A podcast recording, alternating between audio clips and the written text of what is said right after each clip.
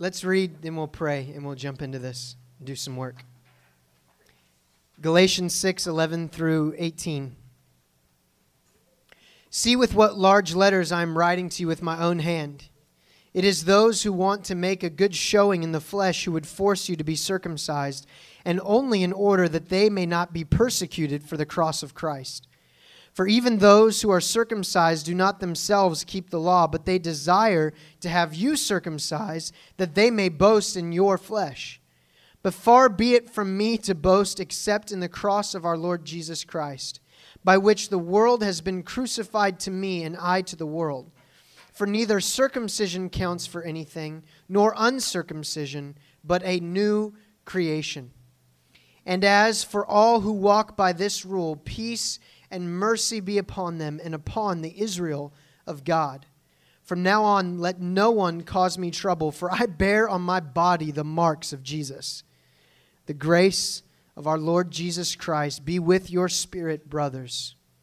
Amen. Father, we thank you for your word. We thank you for this beautiful letter of Galatians that you have given to us. You gave to Paul to give to the Galatian church, and you by your providence, made sure that it was given to us, and we thank you for that today. We receive it today, Father, as a gift, straight from you. Um, words from your own heart to us to remind us about what is truly important. And so, God, I pray that our, our hearts and our minds would be awakened and reminded by what truly is important this morning. In Jesus' name. Amen. As uh, Brian said, we you know land this plane, however you want to describe ending a series.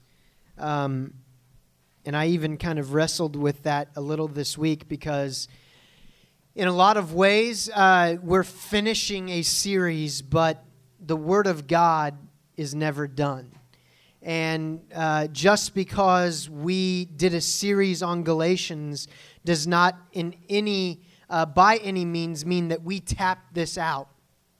Um, the tap is still on the keg, and there is plenty of uh, of delicious goodness uh, to be mined from this book, and um, and so I would encourage you uh, to never uh, treat the Word of God in such a way that you would say, "Yeah, I've, I've dealt with that, been there, done that." read that book, read that letter, dealt with that. I've done. I, my understanding is full. That is not the way the Word of God works, and that's not how we're going to treat Galatians. And so, while we may be finishing this series, everything that Galatians has taught us and everything that Galatians is, is going to be something that we continually come back to again and again and again and again.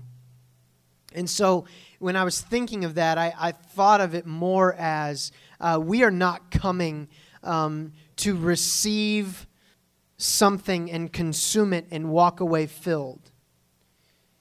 We are coming as soil that has been prepared to receive a seed that can be planted in our hearts and continue to grow as we leave this place into eternity and mature and, and, and create fruit that bears more seed that can be planted and grow and mature, that bears fruit that bears more seed that can be planted and grow and mature, not only in our lives individually, not only in our lives as family units, but also as our lives in our lives as a as a family unit, as a church, as the people and the family of God called Redemption Hill.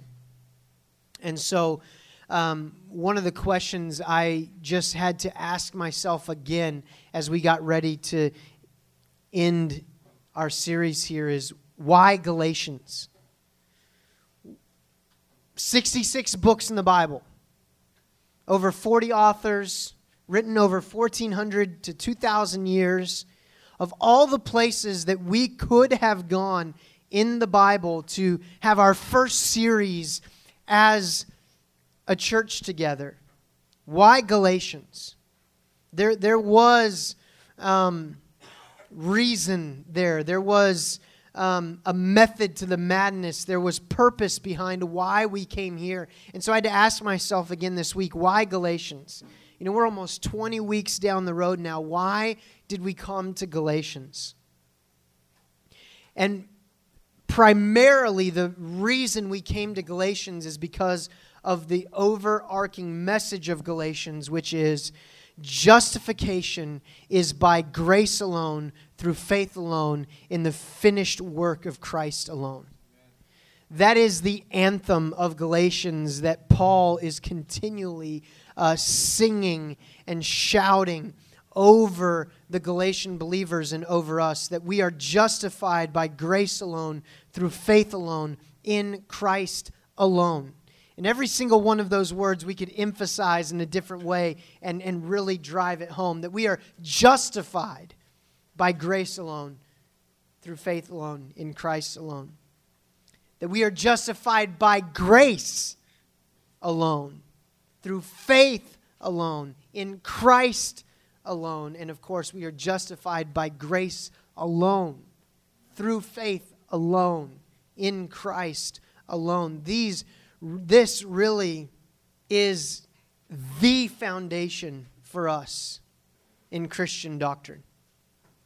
If it's not based in grace alone, through faith alone, in Christ alone, it's not Christian doctrine.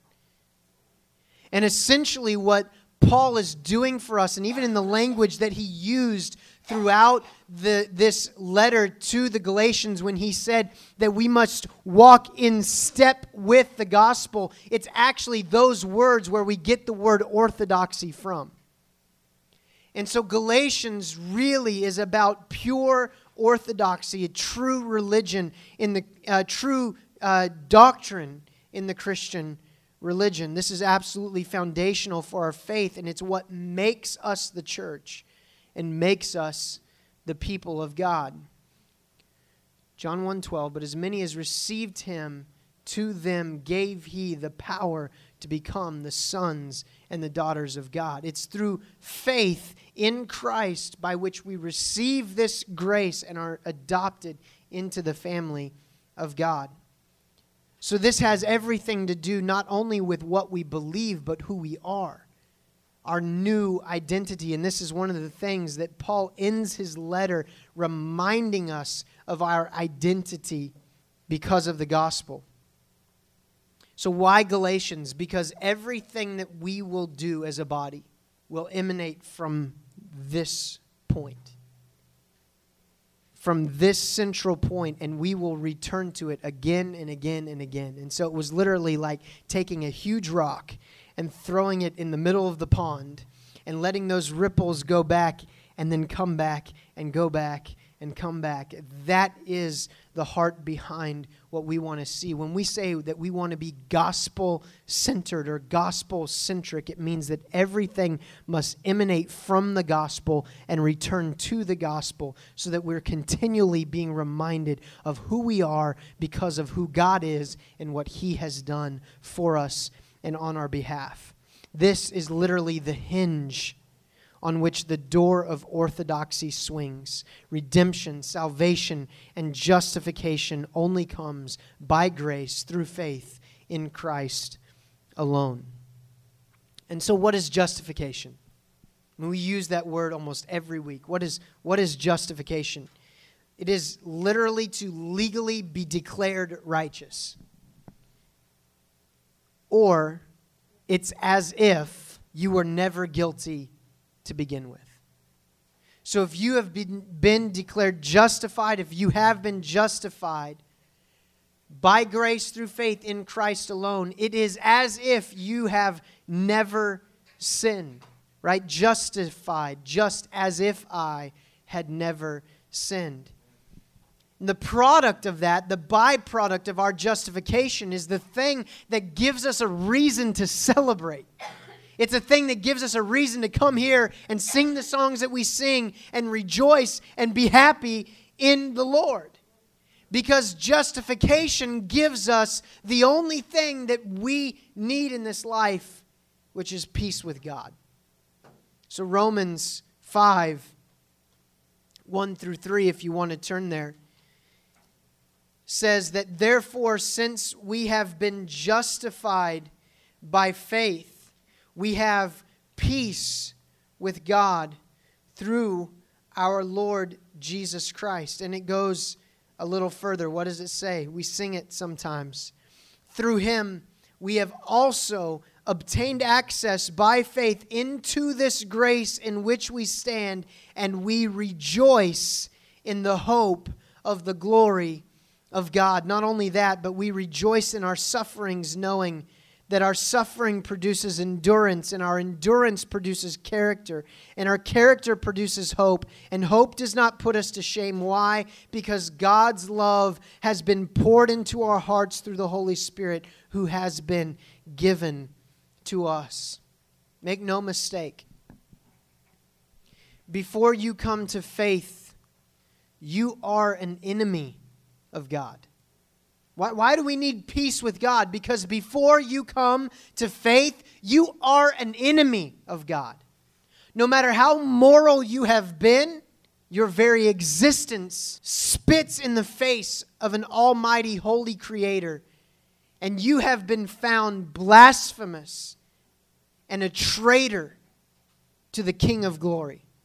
You are, by your existence, an enemy of God. Praise God. Our Creator is in the business of loving his enemies. Jesus comes along, and what's one of the things that he says that blows people out of the water? Love your enemies, do good to those who hate you, which is impossible for us, but it's the very thing that God has been doing since he created mankind. And when you come to faith and receive the scandalous love, because it is scandalous, why is it so hard for us to accept that teaching from Jesus that we should love our enemies and do good to those who hate us? Because it grates against our very nature. Because when someone is your enemy, when someone has wronged you, the last thing you want to do is to love them and be good to them.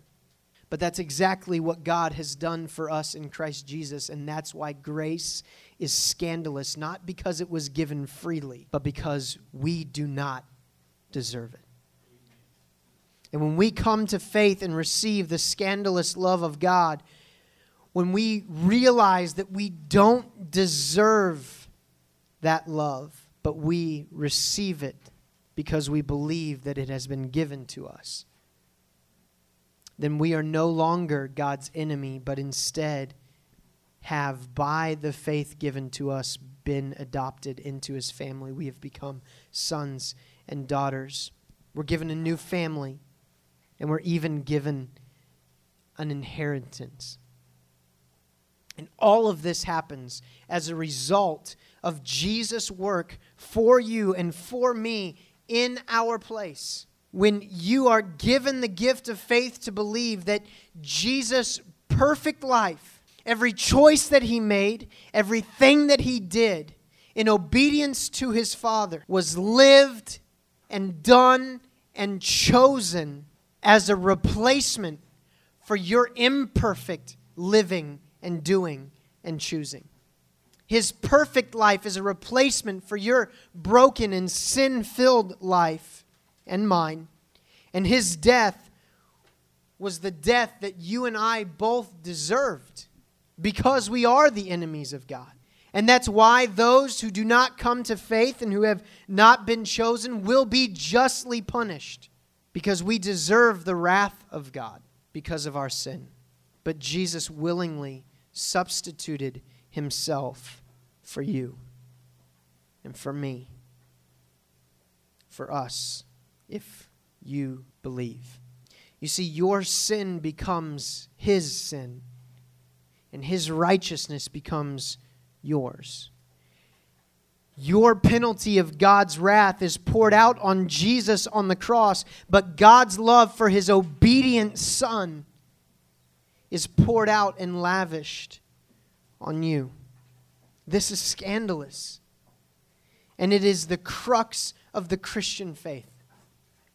Anything that does not emanate from this scandalous love and grace poured out from the cross of Jesus, given as a free gift to those who do not deserve it, emphasizing that God came to save the ungodly, is not orthodoxy. It's not the Christian faith, and it is not the gospel, and it has no power unto salvation. So, why Galatians? Why did we come here? Because everything springs from this point and hinges on this cross. Because we believe that redemption was wrought by a particular man on a particular cross, on a particular day, on a particular hill, with particular blood for a particular people that God had chosen for himself, apart from any effort on our part apart from any good thing. In fact, in spite of there being no good thing in us at all, He chose, He gave, He loves, He worked, He earned, and continues to earn for us the good and faithful servant that we will hear when we enter into the presence of our Father. He rescues, He redeems, and that is why we call Him wonderful. Master, Redeemer, Savior, Lord, Jesus Christ. For he has saved God's people from their sin. So let's look here at verse 11. Paul is wrapping up. He's drawing to a close, and he says, See with what large letters I am writing to you with my own hand. So, just a kind of, you know, interesting point of fact. Probably this whole time he has been dictating to a scribe and almost in passion it's as if paul grabs the pen from the writer. He says give me that. And he says see with what large handwriting i'm writing. And, and, and so in that we see that this angst that we've been feeling through this whole letter is really coming from a place of passion and love and personal relationship for the Galatians.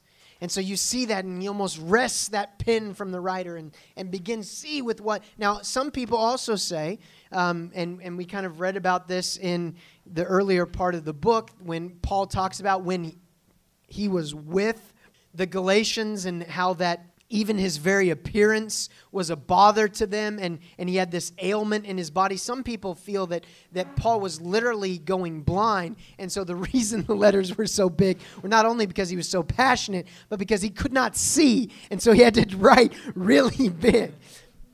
We don't know for sure but it's fun to speculate and think about that.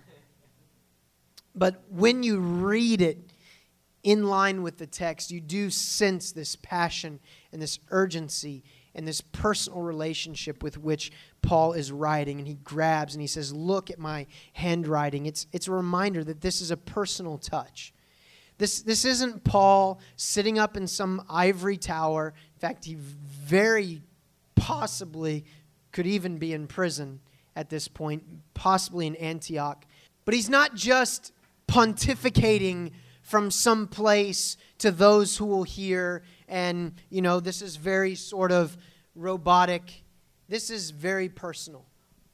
This is a personal letter from Paul to people that he lived with, that he suffered with, that he um, preached the gospel to day in and day out, and was a part of planting these churches that made up the body of Christ in this geographical context called Galatia. And so we really see that it is a letter of love for the Galatians and the church at large. And so he says in verse 12, It is those who want to make a good showing in the flesh who would force you to be circumcised, and only in order that they may not be persecuted for the cross of Christ. Again, we see Paul playing with words. We see a bit of possibly some sense of humor in this play on the word flesh, that they want to make a good showing in the flesh circumcision, draw, you know, connect the dots for yourself. There's a little bit of pushback again on these people who want them to literally cut their flesh and show how good they are. And, and yet at the same time, there's this play on the word where, where Paul is saying they're using you to kind of make a banner for themselves, a trophy, if you will, for themselves. The Judaizers want to make you, he says, their earthly trophy for earthly accolades and acceptance. And, and so, literally, here, what these Judaizers are doing, it, it, it goes back to chapter, uh, in, earlier in chapter 6 in verse 8 where Paul says, For the one who sows to his own flesh will from the flesh reap corruption. And what are the Judaizers doing by making and trying to force the Galatians to adhere to the law so that they can lift them up and see, see what we did with these Gentile believers over here? They're Jews now. Look at us. We did a good job.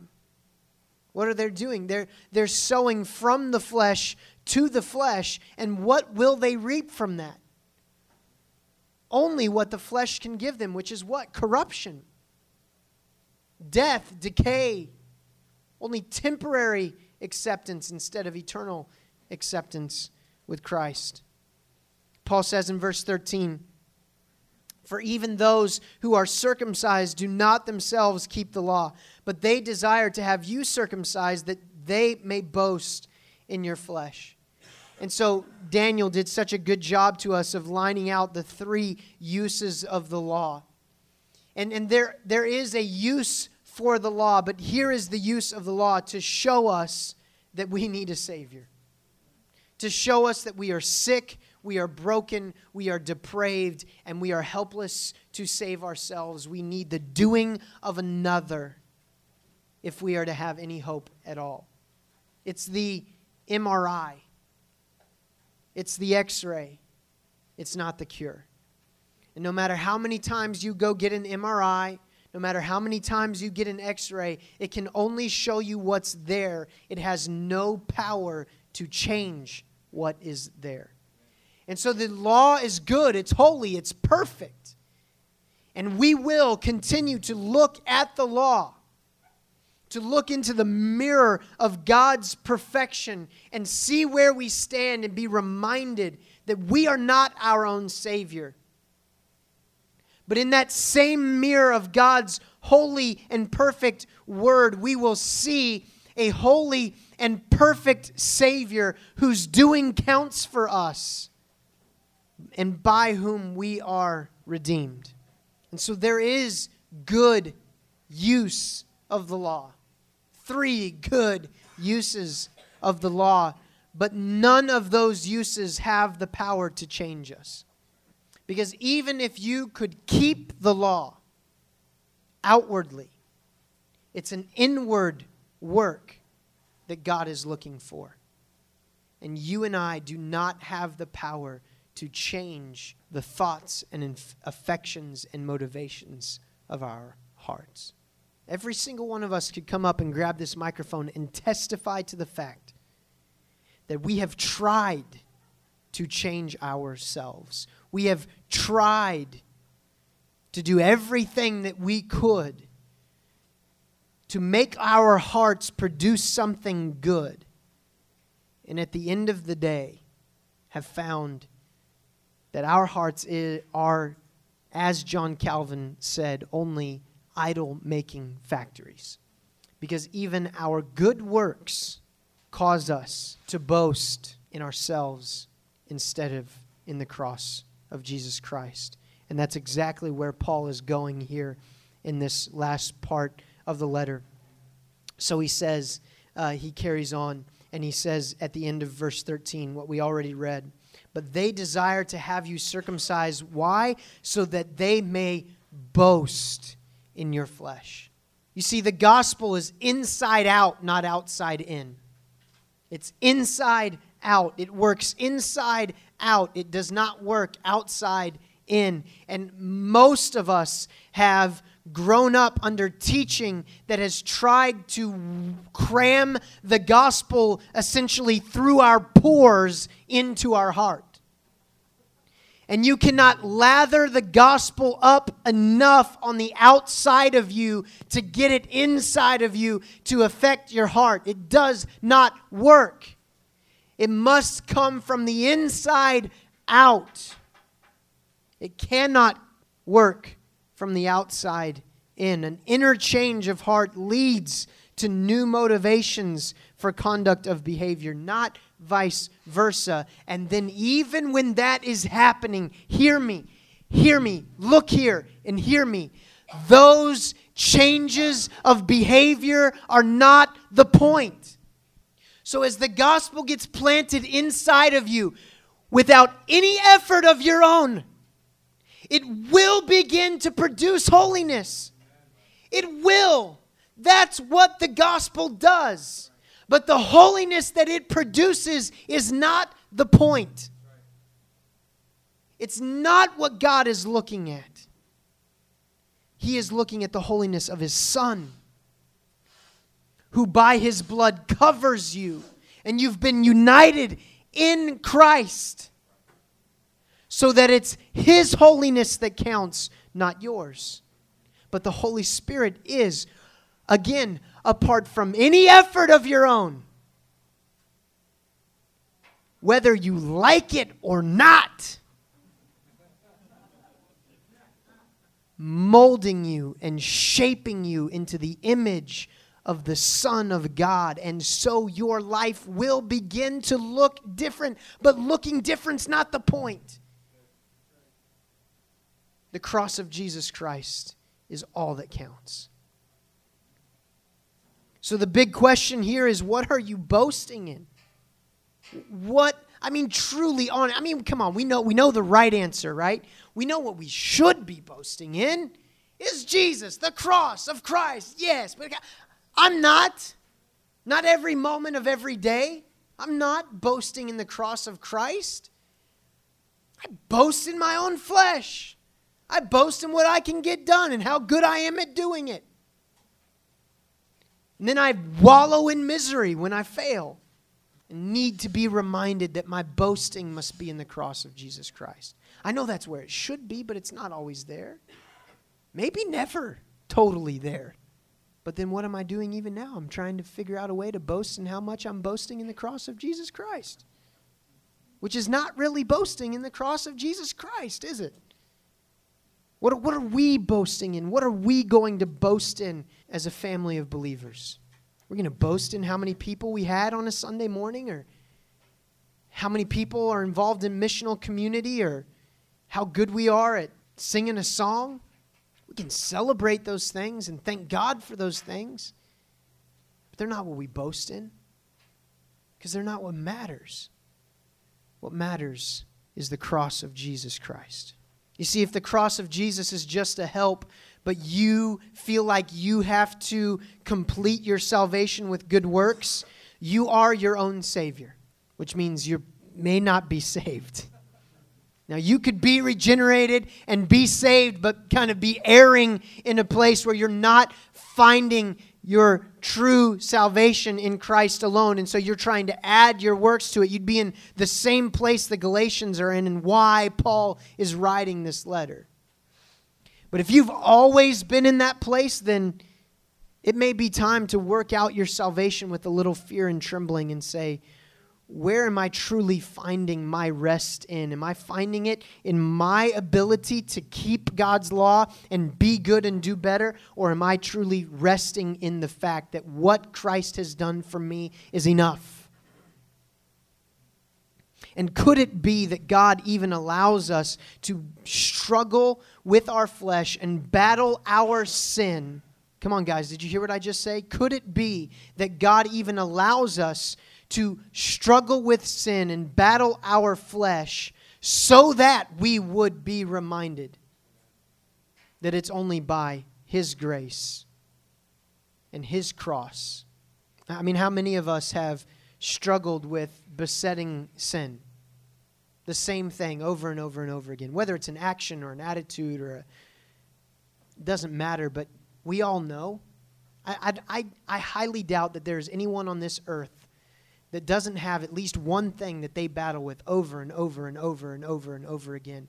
And sometimes when our faith is weak, we think that that means that we're not saved, and that's not necessarily true. But when those things are happening, if we rest in the finished work of Christ on our behalf if we remind ourselves that what he has done is enough and that God is not surprised. Like, never. You have never surprised him with your sin. Never once. Whoa, whoa, whoa. Wasn't expecting that one today. You really got me. That, that has never happened. Ever. Never, okay, grab this. My daughter drives me nuts sometimes. Because she does things that she knows she shouldn't do, and it surprises me. It shouldn't surprise me, but it does. And I'll even have the words come out of my mouth that should never come out of my mouth. God, help me remove them from my vocabulary with my kids. But I say it all I can't believe that you just did that. You, exactly. You know better. That's never come out of God's mouth towards you. Not once. Not once. Not once has he said, I can't believe you did that. You know better. He says, Remember, child, what my son did was enough.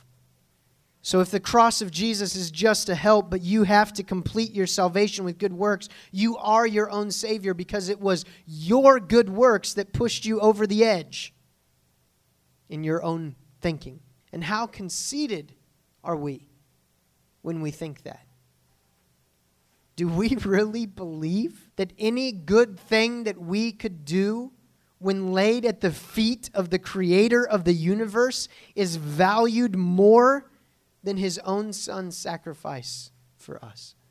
R.C. Sproul Jr. Uh, said once that every sermon and every mission endeavor and every good thing was a dead mouse on his father's back porch.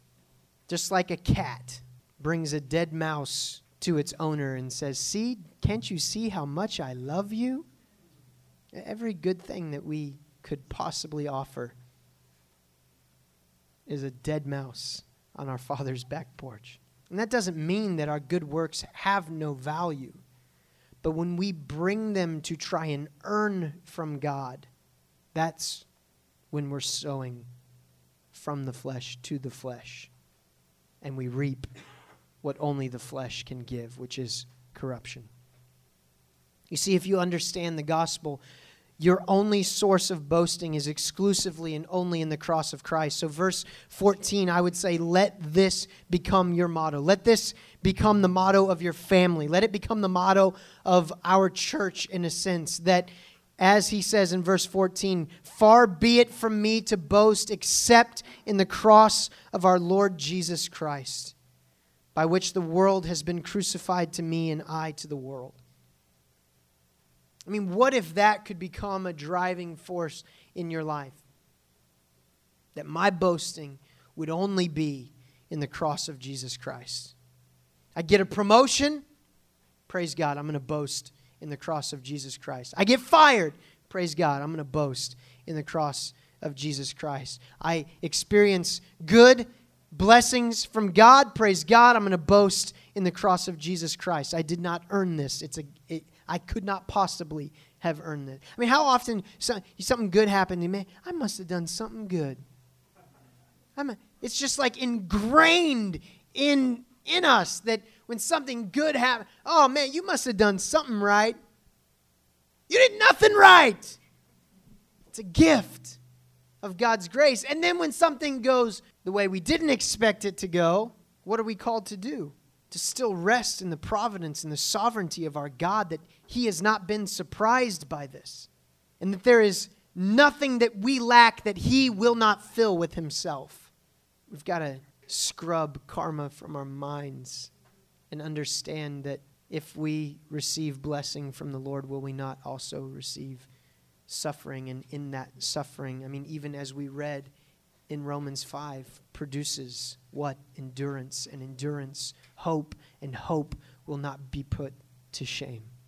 You see, we are saved solely and wholly because of Christ's work and not our own. Solely and wholly because of Christ's work and not our own.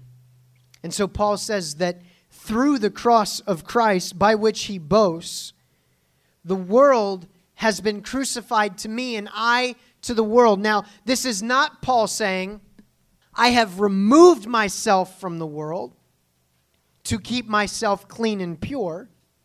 Because if we have to remove ourselves from the world and then say, see, I've been crucified to the world and it to me, really we haven't, because by virtue of us removing ourselves completely from the world, all we've proven is that the world really has a strangle grip on us.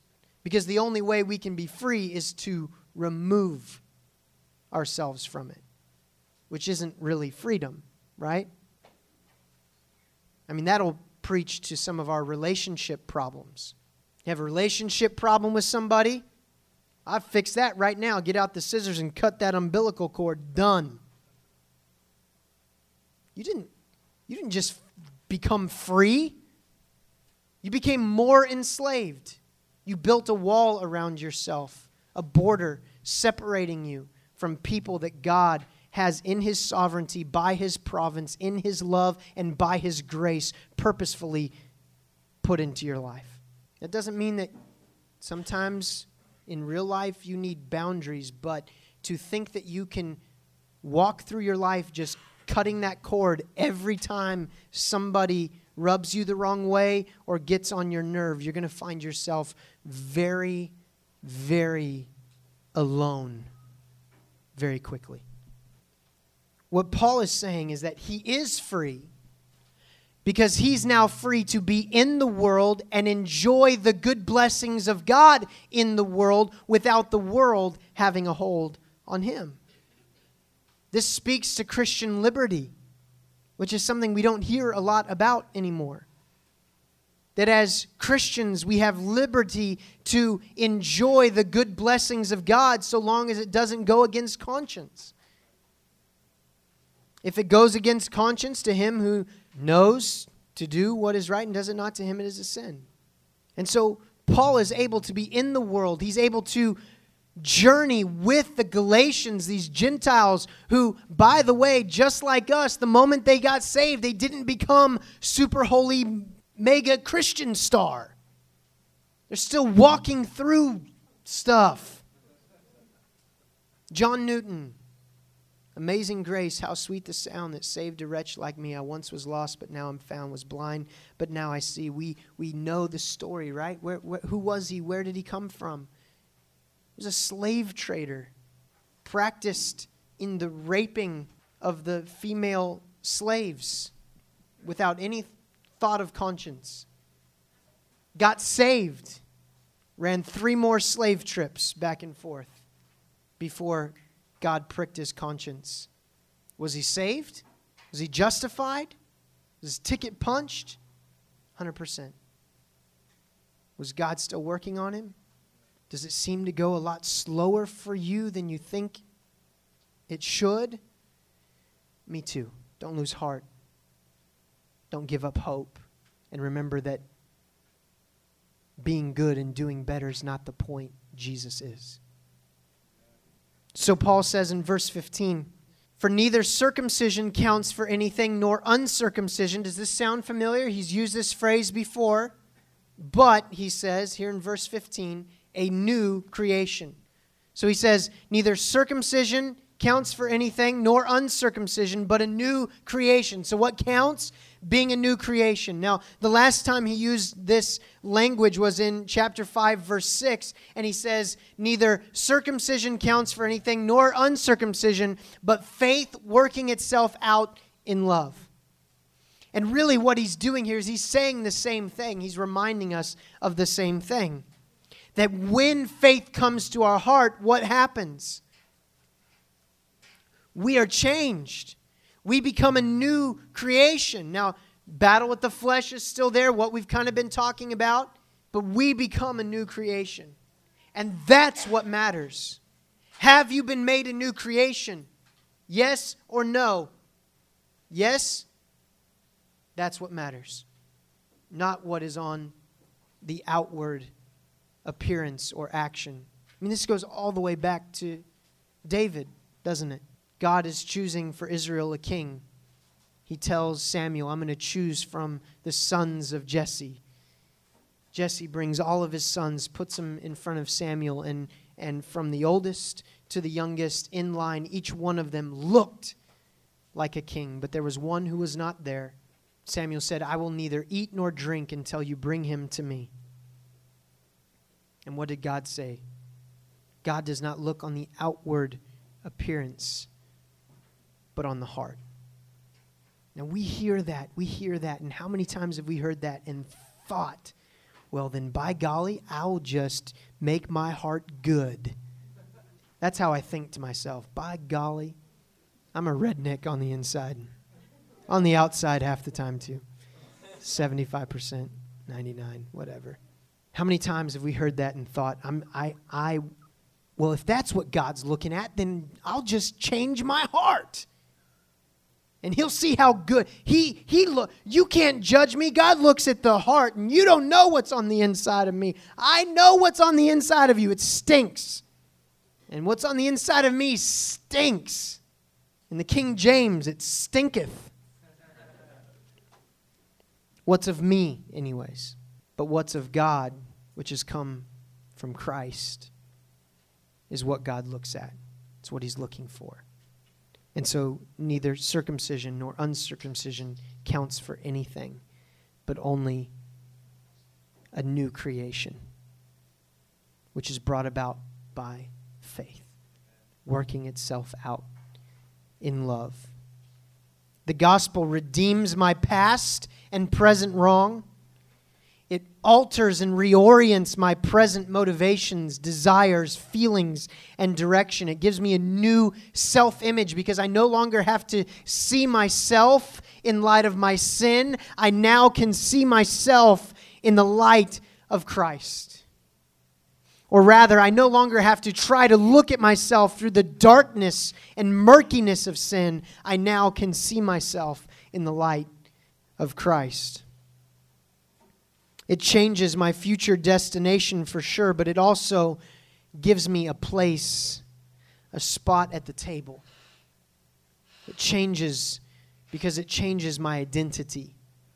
I'm no longer a stranger to God, but a son. I'm no longer an enemy, but one who has found favor and an inheritance from my creator.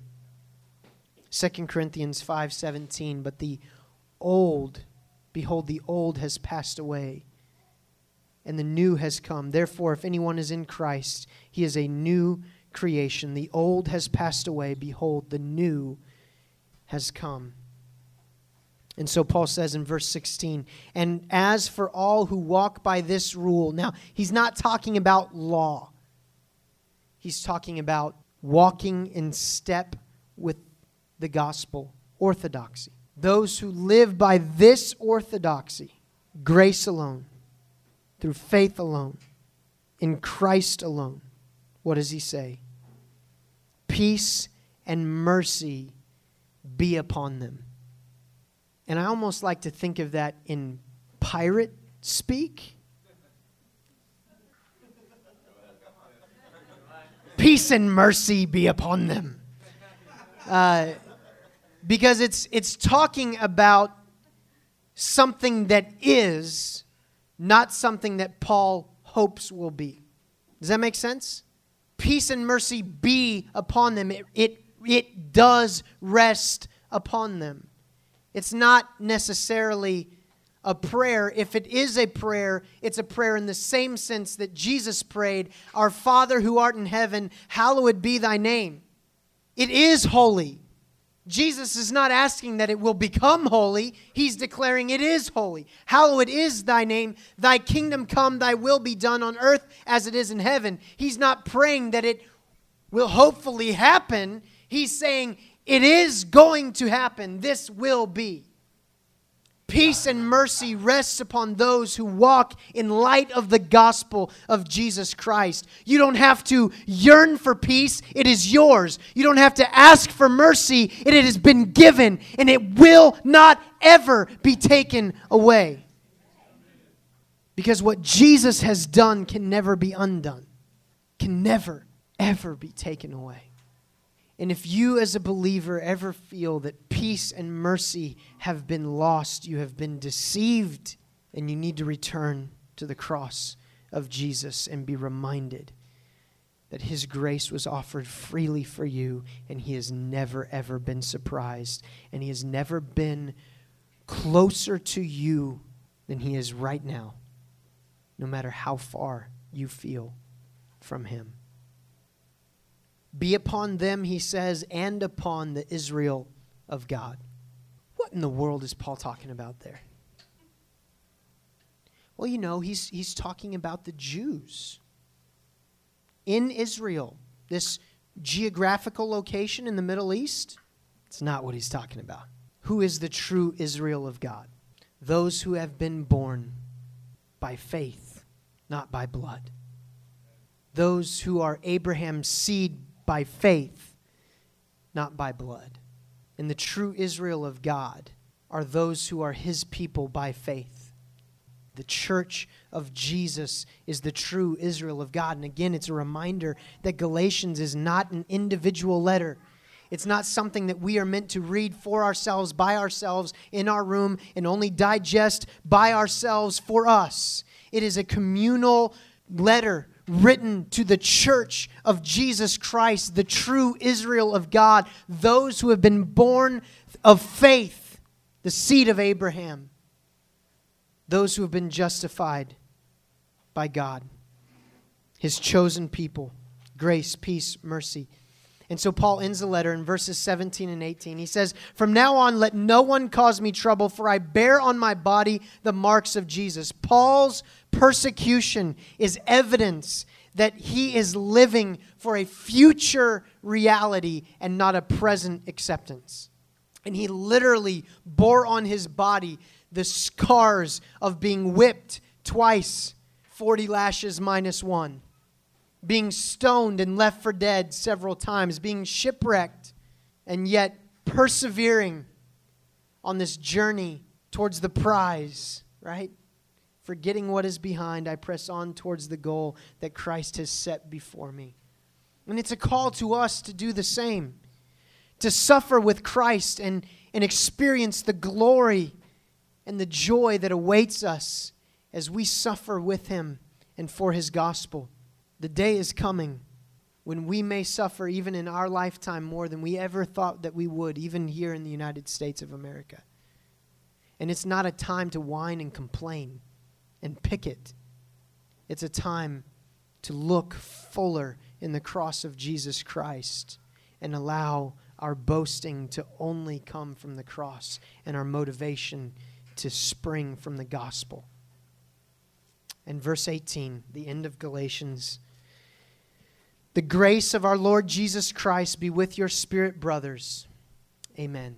And so, one of the big ideas that we can pull from Galatians is not only that justification is by grace alone, through faith alone, in Christ alone, but that grace isn't only what gets us in, it's what keeps us in.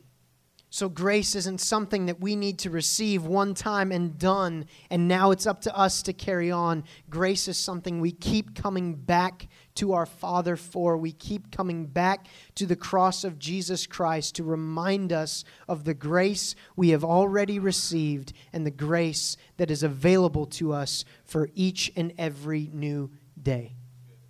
You see, the Christian faith is not about being good and doing better. It is not about forcefully exhibiting what we call the fruit of the Spirit, because it's the fruit of the Spirit. The Spirit will produce it. So it's not about being good and doing better. The Christian faith is about Jesus, how that he was perfect and he already did it.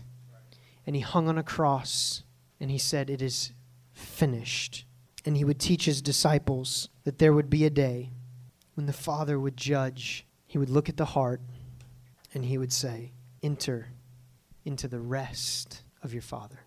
So let's practice that now. Father, I thank you for your word. I thank you for this beautiful beautiful letter. And as a benediction, Father, I just repeat what Paul has said. May the grace of our Lord Jesus Christ be with our spirit, all the brothers and sisters here. Amen. Let's enter into a time of communion. We came today as soil prepared to receive a seed that could be planted. That's what happens through the word. Now we come, church, to be fed. And we feed on the body and the blood of Jesus.